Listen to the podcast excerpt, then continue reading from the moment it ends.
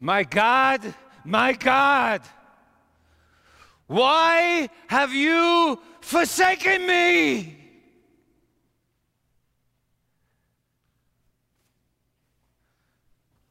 I wrote that.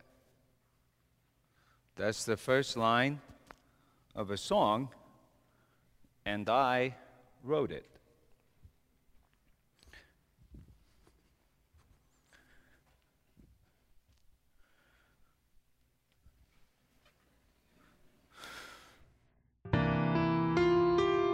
I write the songs that makes the whole world sing.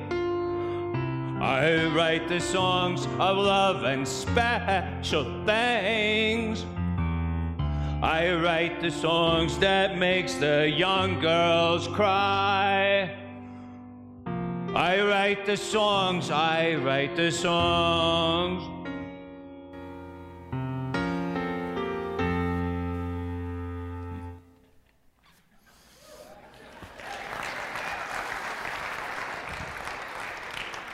Yeah, it's, it's true. I'm uh, pretty much the most popular songwriter that's ever lived.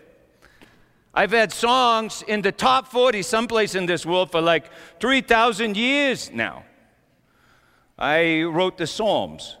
Psalm is just a Hebrew word for song. I wrote the songs. My name is David, King David. I know what some of you are thinking. You don't you don't look like no king. I wasn't always a king. Uh, I'm really uh, a shepherd. I'm really a, a, a, a shepherd. This is what shepherds look like. if you want, I can show you what shepherds smell like.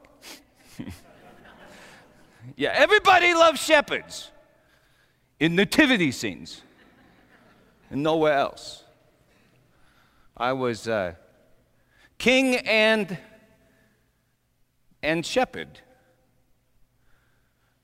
So, so what happened? Well, one day this prophet comes to our trailer and he anointed me. Mashiach, the Messiah. That's what that means. All at once, I'm the king. I'm, I'm the king. So, so uh, there you go. I'm, I'm the king. Is that, is that better? The, the king. Shepherd, shepherd and, and king. Brought some notes to help me remember what I want to say to you because it's important. I was shepherd and king. Shepherd and king have a lot in common, actually. A shepherd uh, loves his, his sheep and saves those sheep from lions and bears and their own bad judgment. A king loves his people and saves those people from their enemies, shepherd and king. And sheep and people have a lot in common. They're both lovable and stupid. so turn to your neighbor and say, I'm a sheep. bah, bah, say, bah, bah. Have you ever said, The Lord is my shepherd? Have you ever said that? I wrote that. Psalm 23, verse 1 The Lord is my shepherd. If the Lord is your shepherd, that makes you a sheep. So turn to your neighbor and say, I'm a sheep. bah, bah. Do it. Say, I'm, lo- I'm lovable. Say, say that. Turn and say, I'm lovable. I'm lovable but stupid. yeah, we have gone astray. Turn to your neighbor and say, We have gone astray. Everyone to his own way. Say that, okay? The Lord is my shepherd. Bah, bah. That's Psalm 23, verse 1. This is Psalm 22, verse 1. To the choir master, according to the doe of the dawn. That's the tune, a psalm of David. Then this is verse 1 My God, my God, why have you forsaken me? Why are you so far from the, from the words of, of my groaning? Oh my God, I cry by day, but you do not answer, and by night, but I find no rest, no Sabbath. My God, my God, why have you forsaken me? Everybody wants to know where was I when I, I wrote that. You know, some of the Psalms say where I was and what I was doing when I wrote them, but not Psalm 22. So everybody uh, wants to know. I, uh, sometimes I wrote Psalms as a shepherd lying out under the stars. I wrote Psalms. Sometimes I wrote them on the throne. I wrote Psalms. But everybody wants to know where were you, David, when you wrote, My God, my God, why have you forsaken me? Maybe I was counting foreskins. Yeah, you heard me correct. Foreskins.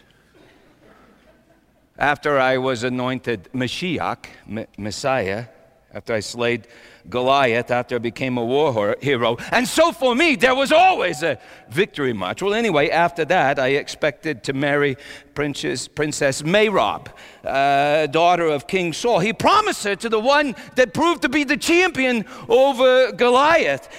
But then he wed her to another, and he said to me, he said, David, you can marry my daughter Michal if you pay the bride price. If you bring me, wait for it, the foreskins of a hundred Philistines. I didn't only bring him the foreskins of 100 Philistines, I brought him the foreskins of 200 Philistines.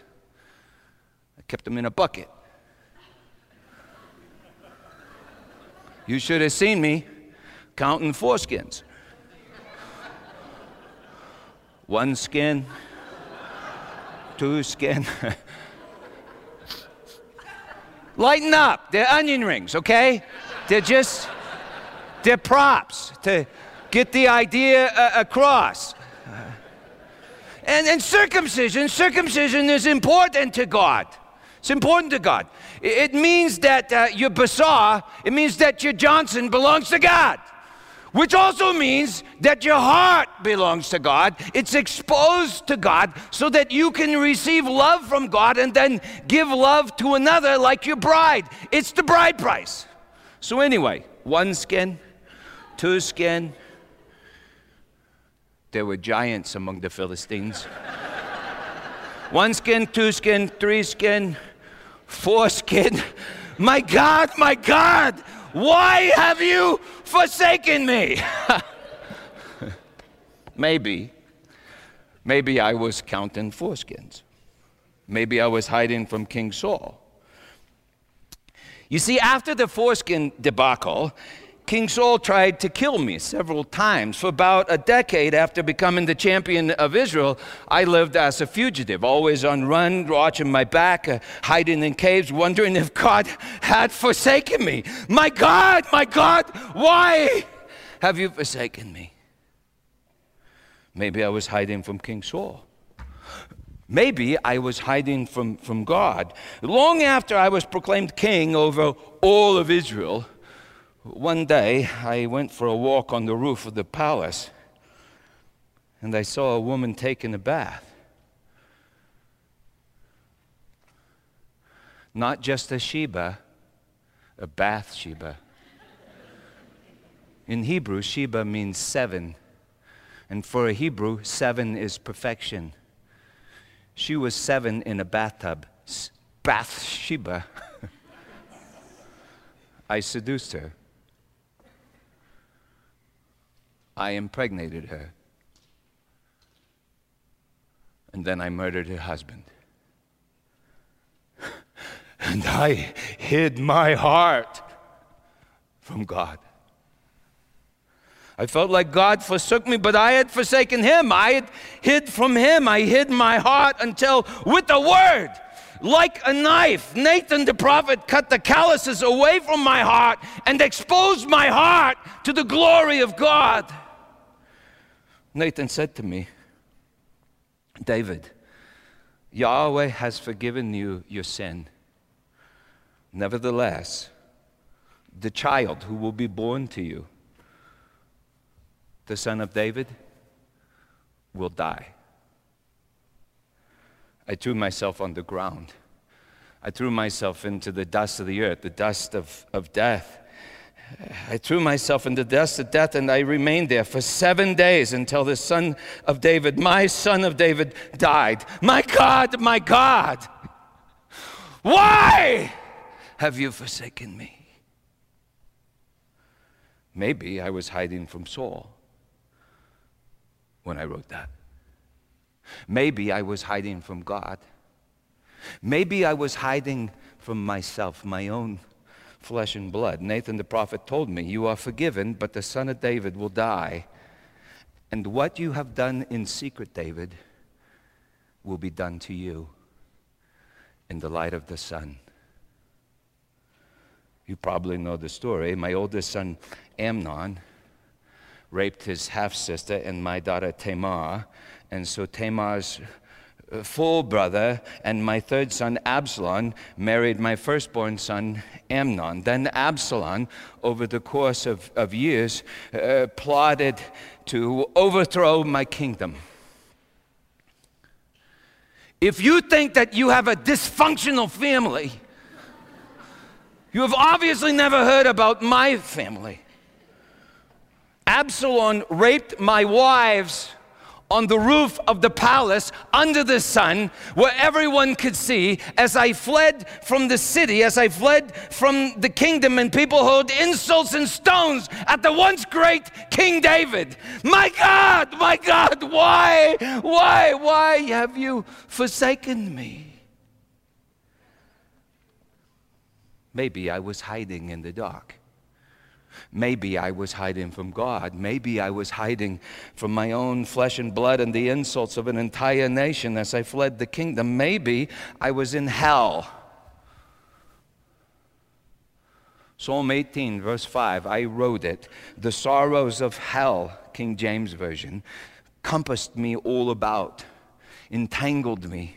Psalm 86, 13, King James Version, my soul was in the lowest hell. I wrote that. Psalm 18 is a song.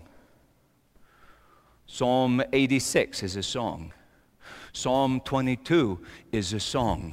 How do you sing about heaven when you feel like hell? How do you sing uh, about heaven when you're trapped in hell?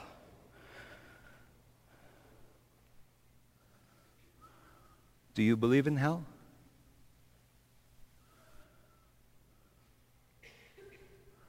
No course you don't. You may believe that there is a hell, but nobody believes in hell because that's what hell is not believing, not trusting. Of course, I'm talking about what I call hell number one. You people have such a hard time with hell because nobody studies their Bibles. Hell is an English word. Used uh, to uh, refer to several different words. Not really a bible word. It's an english word that you use to refer to at least at least three different biblical realities that you think of as one reality and you call and you call it hell. You know your, fa- your pastor your pastor is far too humble to actually tell you this himself. but he's really quite intelligent and very very very handsome. And his wife should be his wife should be incredibly grateful to be married to such a man and she would be wise to do whatever he says. And anyway i was just telling you your pastor your pastor has explained this to you and he should explain it over and over and over again. It's that important the three hells. Uh, so maybe you could think of hell number one as as over here, right here. It's faithlessness, trustlessness, it's not believing. It's the Hebrew word Sheol, which is often translated grave or like tomb or, or, pit. In Greek, it's translated as Hades. The word hell, if the word hell shows up at all in your English Old Testaments, it's translated in this word Sheol. Sheol is the place of outer darkness where men weep and gnash their teeth. It begins on the surface of the earth and it can continue under the earth after the body dies. And the deeper you go, the worse that it gets. Sheol is darkness, death, and lies. The chief punishment of the liar is not so much that he is no longer believed, but that he can no longer believe.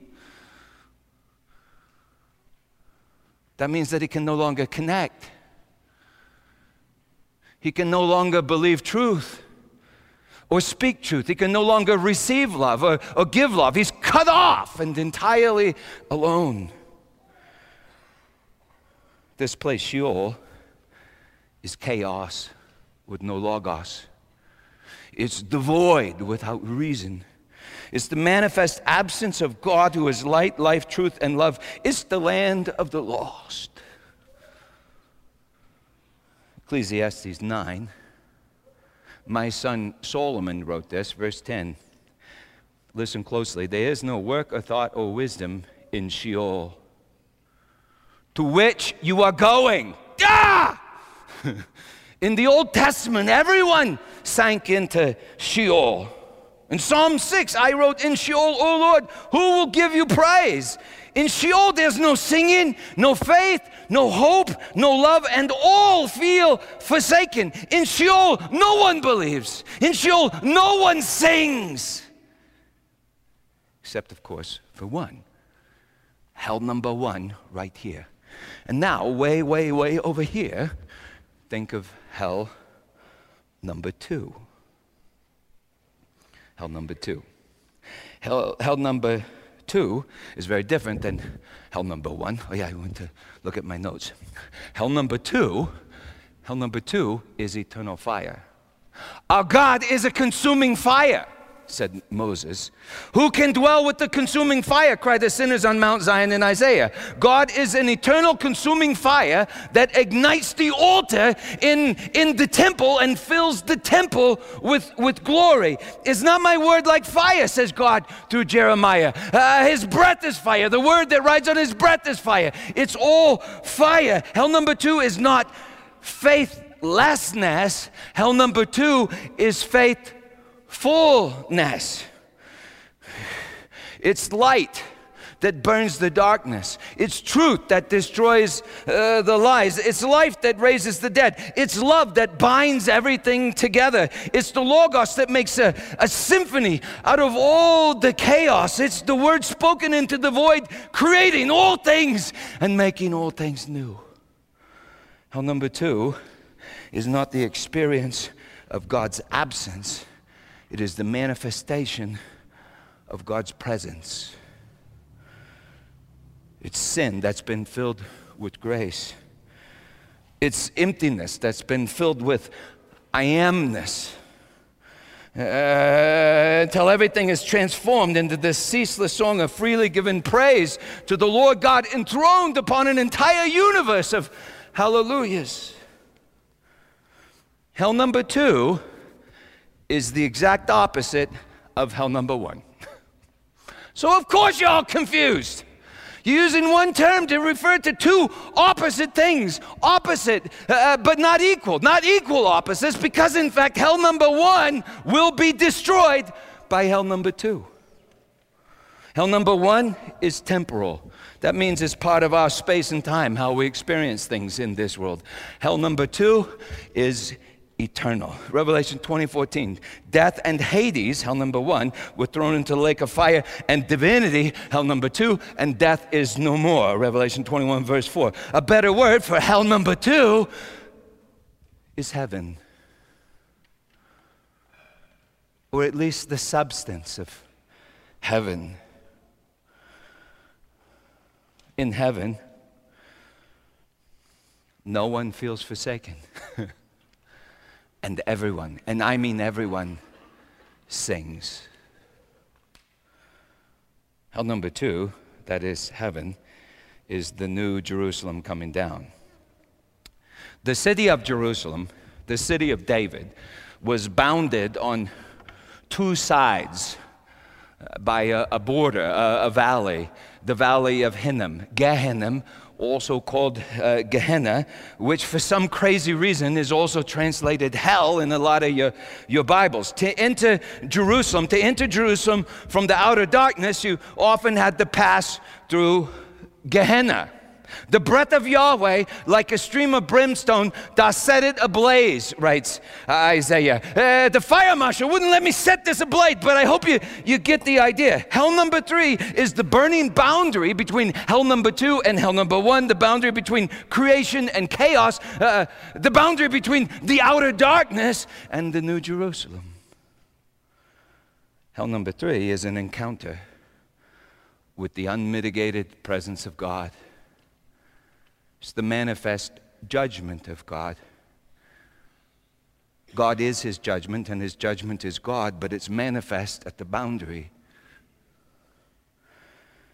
But anyway, this was a question. How do you sing about heaven when you feel like hell? How did, how did, how did I uh, sing the hallelujah in the dust of death? I don't know. Or, or maybe I should say I, I didn't know at the time. But I did. And I found it, um, what's the word I'm looking for? Baffling. It was baffling. Hiding in the cave from King Saul, I, I felt forsaken. And then I told God that I felt forsaken, and it turned into a song. Praise the Lord. Hallelujah. When Nathan revealed my shame, I lay in the dust of death for seven days. My son died. The son of David died on account of my sin. He died. And then I got up and I entered the house of the Lord and I began to sing. I began to worship. Hallelujah. When I heard that Absalom, my son, had died, I cried out, Oh, my son Absalom, my son Absalom, oh, if only I had died instead of you. And I began to weep and weep and weep. And then I realized that it wasn't just me weeping, but somebody else was weeping in me and through me and for me and for all of humanity. I could not comprehend it, and yet it was somehow comprehending me. The hallelujah.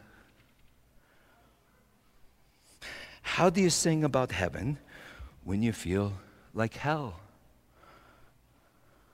I'm not sure that you can. But maybe God can. In you, in me, in hell. How do you sing about heaven when you feel like hell? We ought to ask Jesus.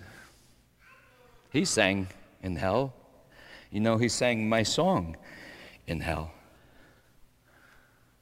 In my day, the Psalms did not have numbers, so you referred to a psalm by its first line My God, my God, why have you forsaken me? On the cross at the edge of Jerusalem, uh, the edge of time and eternity in the outer darkness, uh, at the edge of this hell and God's heaven, Jesus, son of David, descended into hell and he was singing. Let's read it. My God, my God, why have you forsaken me? Why are you so far from saving me, from the words of my groaning? Oh my God, I cry by day, but you do not answer, and by night, and I find no rest. Yet you, you are holy, enthroned on the praises of Israel. In you our fathers trusted, they trusted, and you delivered them. To you they, they cried and were rescued. In you they trusted and were not put to shame. But I'm a worm and not a man, scorned by Adam, that's mankind, and despised by the people. All who see me mock me. They make mouths at me. They wag their heads. He trusted in the Lord. Let him deliver him. Let him rescue him, for he delights in him. Yet you are he who took me from the womb. You made me. You made me trust. Trust you at my mother's breast. On you was I cast from my birth, and from my mother's womb you have been my God. Oh, be not far from me, for trouble is near, and there is none to help. Many bulls encompass me, strong bulls of Bashan surround me. They open wide their mouths at me like a ravening and roaring lion. I'm poured out like water, and all my bones out of joint. My heart is like wax, it's melting in my chest. My strength is dried up like a potsherd, and my tongue sticks to my jaw. You lay me in the dust of death. For dogs have encompassed me, a company of evildoers encircles me. They have pierced my hands and my feet. Why did I write that in 3000 BC? Crucifixion had not even been invented yet. No one knew what a Roman was. Do you realize that you have actual physical manu- one actual physical manuscript from the Dead Sea Scrolls that's been like carbon dated to, to a time prior to that in which the Gospels were even written? They have pierced my hands and feet. I can count all my bones. They stare and gloat over me. They divide my garments among them, and for my clothing they cast lots. But you, O Lord, do not be far off. O you, my help, come quickly to my aid. Deliver my soul from the sword, my precious life from the power of the dog. Save me from the lion's mouth and from the horns of the wild oxen. You have answered me. God always answers with His Word, and His Word is Jesus. You know, I think He even helps us ask the question with His Word, which is He then is going to answer. Verse 21 You have answered me. I will tell of your name. His name is Yeshua. It means Yahweh is salvation. That's who He is. I will tell of your name to, to my, my brothers. In the midst of the congregation, I will hallel you. I will praise you. You who fear the Lord, hallel him, praise him. All you offspring of Jacob, glorify him and stand in awe of him, all you offspring of Israel. For he has not despised or abhorred the affliction of the afflicted, and he has not hidden his face from him, but has heard when he cried to him. He's heard. I cried, My God, my God, why have you forsaken me? And then I sang that He has not forsaken me. Actually, I sang that He has not forsaken Him.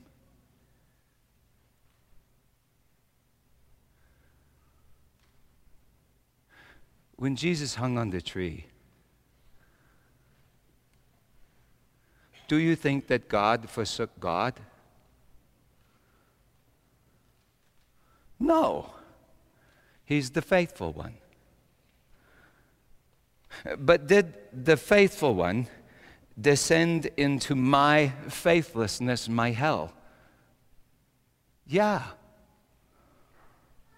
Did the way descend into that place in which I was, was lost, such that he felt lost with me?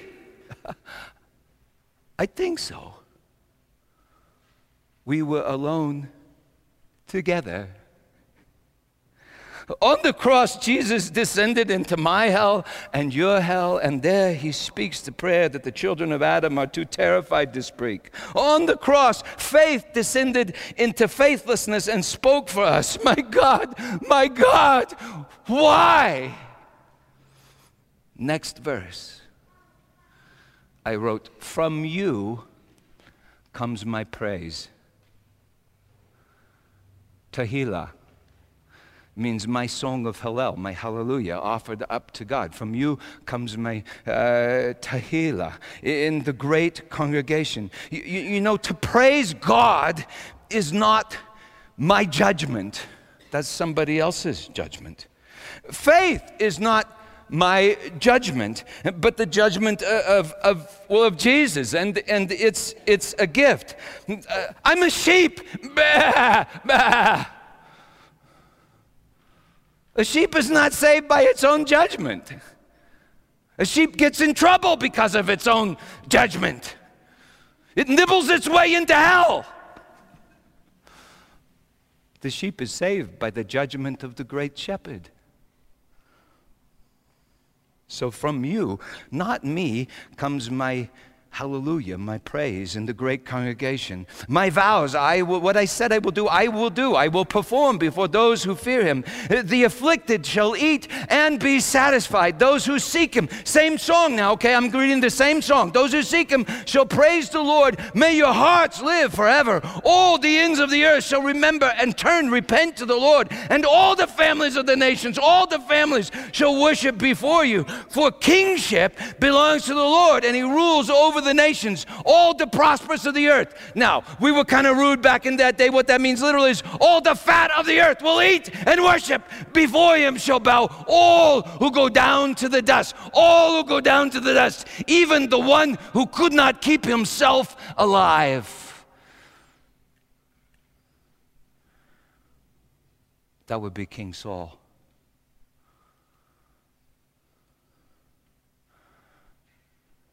And Absalom. And Goliath. And every Philistine I had ever slaughtered. And the son of David that died on account of my sin. And what's the great congregation? It's everything that has breath. Every creature in heaven and earth and under the earth and in the sea, and all that is uh, within them. Next verse Posterity shall serve him. It shall be told of the Lord to the coming generation. There shall come and proclaim his righteousness. His righteousness. That's how you know the truth if it's his righteousness. Proclaim his righteousness to a people yet unborn that he has done it. It is finished. On a tree. Sorry, I get worked up. Your pastor said people get all nervous when you get worked up, but anyway. Uh, on a tree, at the end of the ages, at the edge of Jerusalem, Jesus sang his song and cried, It is finished. Lifted up his head and says, Into your hands I commit my spirit. I thought I wrote that. That's Psalm 31. he wrote it, I guess. I guess he, I guess he wrote that. Into your hands I commit my spirit. The earth shook, Sheol was opened. Saints came out of the tomb and entered Jerusalem. the son of David started singing on a cross. And he kept singing even as he descended into hell. And there he burst the bonds of hell from the inside out with the resonant frequency of, of his hallelujah, the frequency of his hallelujah. He burst the bounds of hell. And then, and there he delivered up his spirit, his breath. Into your hands I commit my spirit. That's the same spirit that fell on the church at Pentecost as tongues of fire. It's the same spirit that filled the temple built by David, son of David, named the son of David named Solomon, and the son of David named Jesus, the Prince of Peace. Same spirit that met me in the dark, the dust of the earth, in the depths of my sorrow, and caused me to sing, My God, my God, why have you forsaken me? And then to keep singing all the way to the end. So, when did I feel forsaken? Every time that my judgment was out of harmony with God's judgment. Every time I sinned. Every time I lacked faith. And when did I write Psalm 22? I didn't write it, it wrote me. It's more like God wrote me with that song. It's more like God created me with His Word. And I got to witness my own creation. I sang, Why are you so far from the words of my groaning? And it turns out He is the words of my groaning, giving birth to faith in me and through me. I was a baffled king composing Hallelujah because the hallelujah was composing me. So, yeah, I felt forsaken counting foreskins and paying the bride price. But did you know that Jesus paid the bride price? On his tree in the garden, on the cross. He paid it for all of us. That's what Scripture tells us. Through him, God cut away the dead flesh that encircles our hard hearts, that he might enter us and fill us with his life. We, we are his temple. Adam is his bride. So, yeah, I felt forsaken as the son of David died. But then I entered the house of the Lord and I began to worship. And then I made love to my bride, Bathsheba. And the son of David, the prince of peace, was conceived in that place. Jesus is the great, great, great, great, great, great, great grandson of Solomon through Bathsheba. The son of David died for my sin.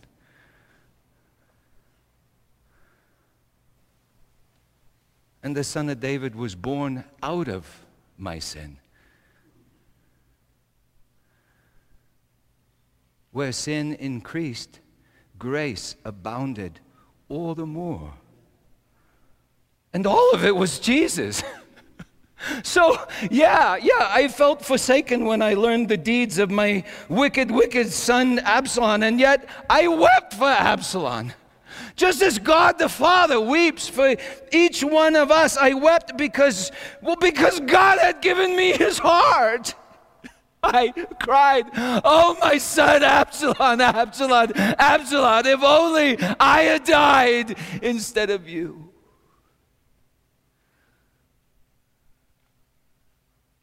Our Father not only sang it, he did it. Like Rabbi Saul wrote, God was in Christ reconciling the world to himself. It was the heart of God that hung on that tree, that we might know God as love, and His Word is love, and we are created with love, that we might forever know and be known by love, praising our Lord who is love, swept away in the endless symphony of love that is the kingdom of God and the kingdom of heaven, the entire new creation. I heard there was a secret chord that David played and it pleased the Lord. But you don't really care for music, do ya? It goes like this the fourth, the fifth, the minor fall, the major lift, the baffled king composing hallelujah. You know, most music is built on a seven chord scale, which reminds me in particular of the seven days of creation. The fall on the sixth makes you long for the major lift on the seventh. Sin on the sixth day makes you yearn for grace on the seventh. Dissonance makes you long for consonance. And once you've heard the song, even the dissonance becomes beautiful, glorious. The fall on the sixth day is completed with the glory of the seventh. It is finished. You know, Jesus was crucified on a tree in the garden at the edge of Jerusalem on the sixth day of creation, sixth day of the week, at the sixth hour of the day, so he might descend into your hell and help you sing the Hallel. Hallelujah. So at the end of time, at the end of time, hell is cast into heaven, and death is no more. And on the cross, heaven descended into hell, and the King of Glory would not stop singing. Hallelujah. That's not a small thing, by the way. That's how God creates everything that's anything. God sings creation into existence with His Word. He's been alive forever, and He wrote the very first song. He put the words and the melodies together. He is Yahweh, and He writes the songs. Do, do, do, do. Everybody. He writes, come on, everybody. He writes the songs that make the whole world sing louder. He writes the songs of love and special things. Boom, boom. He writes the songs that make the young girls cry. He writes the songs, he writes the songs. Yeah, He's saying creation into existence with His Word. And by letting you witness Him do that, He makes you in His own image. The image of love, who constantly chooses to give Himself away in absolute freedom. That's His choice. That's His decision. That's His judgment. The King of Glory did not die and rise from the dead because of your decision.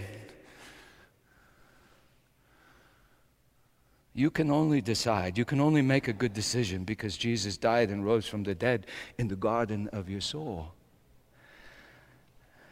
You can only sing the hallelujah because God is singing you and you have come to know it or be known by it. Hallelujah. There remains a Sabbath rest for the people of God, says Scripture. Heaven is an endless seventh day, which in the Hebrew mind is, is an eighth day. Like Easter Sunday, it's the place where everything is good and it is finished, and everyone sings because they want to. Praise the Lord. They want to praise the Lord. In Hebrew, that's hallelujah. The word shows up 52 times in the last six Psalms. Psalm 145, first of those, I write this All your works, all shall praise you, O Lord. The book of Psalms ends with this line Psalm 150, verse 6 Let everything that has breath praise the Lord. Do you know what your pastor told me?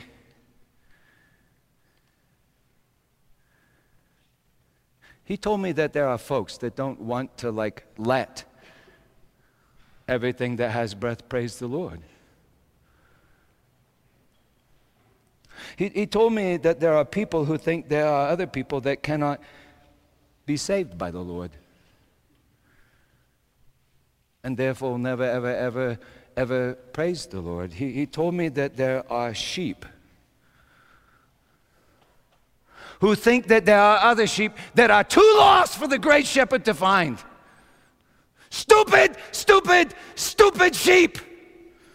Don't you see that as long as you don't let everything that has breath praise the Lord, you are not praising the Lord who came to seek and to save the lost?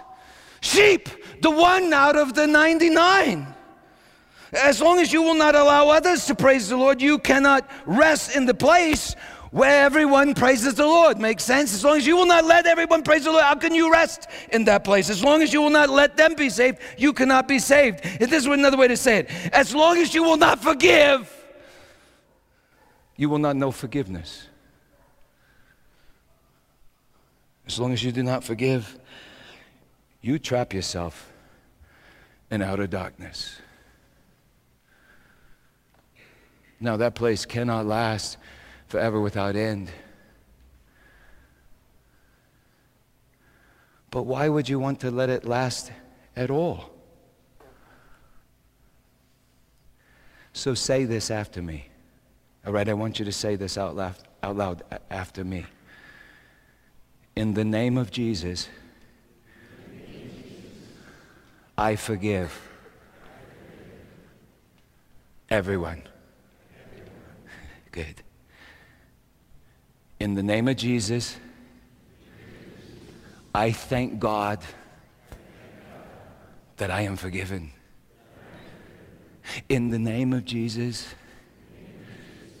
I let everything that has breath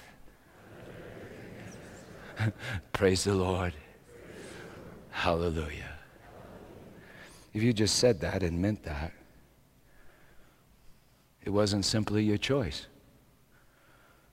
It was God's choice who descended into your darkness as a word. Kind of like this. On the night that the Word of God in flesh, the song of God in flesh, the Son of David, on that night that he was betrayed, he took bread and he broke it saying, This is my body, broken and given to you. Take and eat and do it in remembrance of me. And in the same way, he took the cup, saying, This cup is the covenant, it's marriage covenant, in my blood, poured out for the forgiveness of sins. Drink of it, all of you, and do it in remembrance of me. And now, if you still feel forsaken,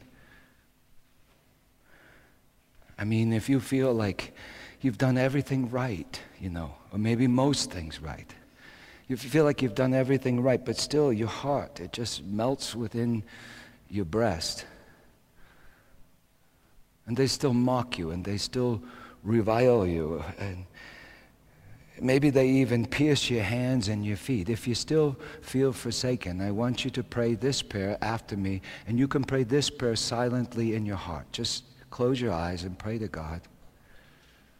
My God. Why have you forsaken me?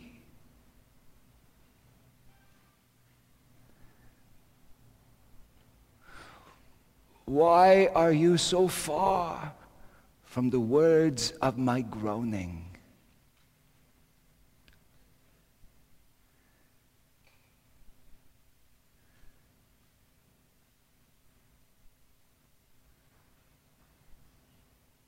Maybe He is the words of your groaning. You know, He prayed that prayer long before you prayed that prayer. And I think just now He prayed that prayer in His temple, which is you. I heard there was a secret chord that David played and it pleased the Lord. I think that chord is called sorrow. And if you hold the sorrow to yourself, it's hell. But if you play it, if you surrender it and you sing it in communion with Him, well, he sings it in communion with you, or he is singing it in communion with you, in you, and he sings it all the way to the end. He is the end. He has done it. Love actually is an eternal victory march. That's what it is. It's the eternal victory march, even if, especially if at first, it feels like a cold and a broken hallelujah. So come to the table and take a cold and a broken piece of bread. Dip it in the cup and let it descend into the depths of your sorrow and your sin and your shame. And then let Jesus sing your sorrow into joy, your sin into grace, and your shame into eternal life. And then when you get home tonight, do me this favor. Don't just read Psalm 22, pray Psalm 22. You can even try to sing it if you're good at that kind of thing, but sing it all the way to the end. Jesus is the end, which means you're not at the end till you hear the hallelujahs.